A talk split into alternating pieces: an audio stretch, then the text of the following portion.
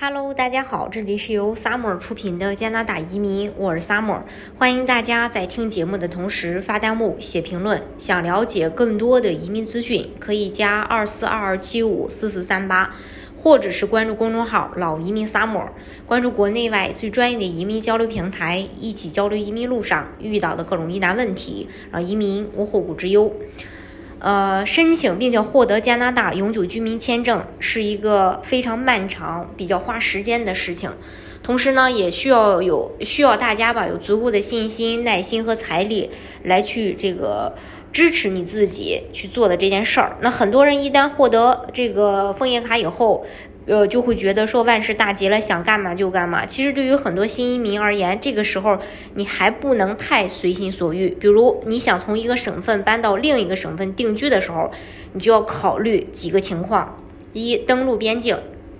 你需要知道，在你持登陆纸到呃到达这个加拿大边境口岸进行正式登陆，获得移民官准许之前，你还并不算真正的加拿大永久居民，所以。你在这之前可能并不受加拿大权利和自由宪章的保护，比如，嗯，你申请某个省的省提名并获得了这个提名之后，在边境登陆时，移民官很可能会问你打算在哪里定居呀？如果你如果你说自己打算到另一个省份，而非你，呃，去办省提名的那个省份的时候，那么移民官多半会拒绝你入境，因为你从未打算在你申请移民的省份定居，所以会涉嫌在申请当中。啊，造假。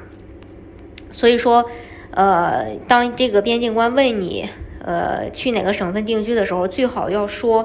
呃，比如说你申请萨省，那你就说你要去萨省定居。还有一个情况就是登陆后移居其他省份，在你的永久居民申请获批时，你会获得一张登陆确认信，就是 COPR，俗称登陆纸，上面会根据你在边境所提供的陈述注明你即将前往定居的城市。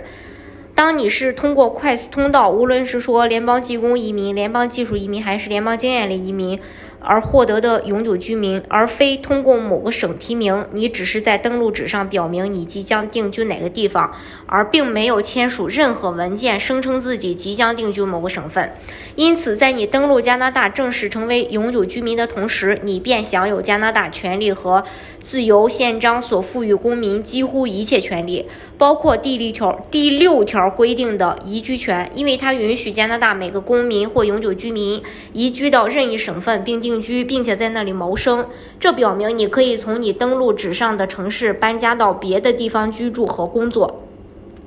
当然，如果你非常喜欢魁北克，你也可以前往魁北克生活，因为魁北克仍然是属于加拿大的一个省份嘛。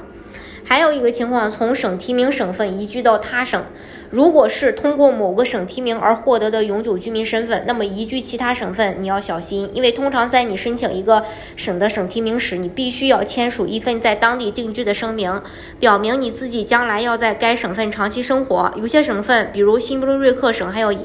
呃，还要严，这个其实很好理解，因为在一个省批准你的省提名申请，就是希望你将来在这个省生活，并为当地经济发展做出贡献的。所以，如果你在曾经 在某个省居住、学习、工作过，并且获得了该省的提名，然后在永久居民身份获批之前就搬到其他省，那么一旦发现，则很有可能。呃，被该省撤销你的省提名，而一旦你已经正式成为永久居民，理论上你便会受到加拿大权利和自由宪章第六条移居权的保护。所以有些人会认为此时便可以自由移居了，但其实涉及到省提名还是会有些限制的。不过法律也没有规定到底需要在一个省份待多久。对于这个问题，目前法律仍然没有清晰的解读和说明。因此，即便你通过省提名并已经正式获得了永久居民身份，你也不能马上走，因为这个省如果后来发现你已经不在当地居住了，可以以你申请造假之名要求加拿大移民部撤销你的永久居民身份。他们完全有足够的证据和理由说你申请的时候声称定居该省，而实际上你并没有履行承诺，所以属于造假。如果你很不幸被发现造假，那么你将会被这个驱逐出境，并在五年内禁止再次入境。当然，你也可以为你自己辩解，说自己确实尽力想定居，比如按照新不伦瑞克省的要求，你要在登陆三十天内亲自到当地机构正式登记，否则省移民局便有可能取消你的永久居民身份。那么何时可以移居他省呢？那在获得永久居民身份后，你应该前往提名自己的省份定居。当然，你想知道自己需要在当地待多久，其实就像上面说的，对于这个问题啊，并没有清楚的法律解释。你所知道的是，一旦省提名呃发现你造假，他们有权利去跟踪和撤销你的永久居民身份。所以，你需要有足够的证据和文件表明自己确实有意愿定居这个省。有些人自作聪明，在登陆，呃，这个加拿大后收到枫叶卡就离开了这个其他省去定居，呃，有有的人人家会在这个所申请移民的省份住一段时间，但是无论哪种情况吧，最好我觉得还是要住一段时间再去离开，不要拿到身份后马上离开，明白吗？还有打算移居他省怎么办？这个按照两类不同的情况来对待，一类是在当地找到了另找到了这个工作，另一类则是没有找到工作。如果你是通过省提名获得永久居民身份的新移民，在当地难以找到匹配自己职业背景的工作，那么你有权利在其他地方找工作。呃，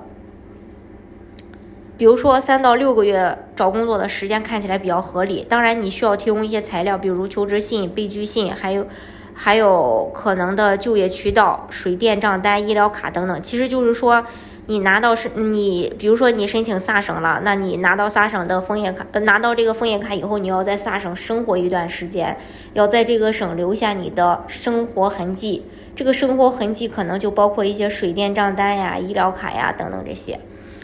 如果你已经在当地工作了一段时间，然后打算离开前往其他省，仍然需要证明自己有足够的理由。比如说，你找到了一份更好的工作、结婚或者跟他家人团聚，最好在搬家前提前跟这个省的移民局联系，告诉他们你离你离开的理由和打算。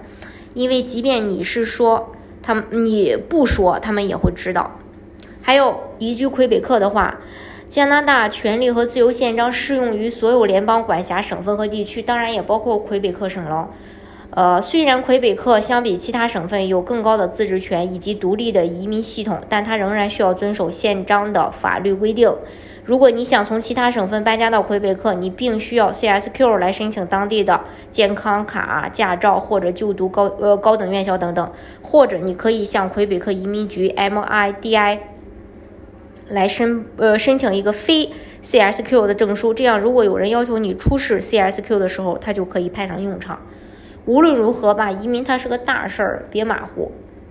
呃，希望这个今天跟大家分享的这些内容对你有所有所帮助。总的来说一句话，这个他的加拿大权利和自由宪章上并没有说，呃，你移民到加拿大以后不能离开你所。呃，这个移民的省份，但是呢，就是我们为了不给自己找麻烦，拿到身份以后，还是要在你申请移民的省份居住一段时间再离开。如果你实在不想待在这个省的情况下，但如果你想待在你所申请移民的省份，那就把这些问题忽略掉就可以了。好，今天的节目呢就给大家分享到这里。如果大家想具体的了解加拿大的移民政策的话，可以加二四二七五四四三八，或者是关注公众号“老移民 summer”，关注国内外最专业的移民交流平台，一起交流移民路上遇到的各种疑难问题，让移民无后顾之忧。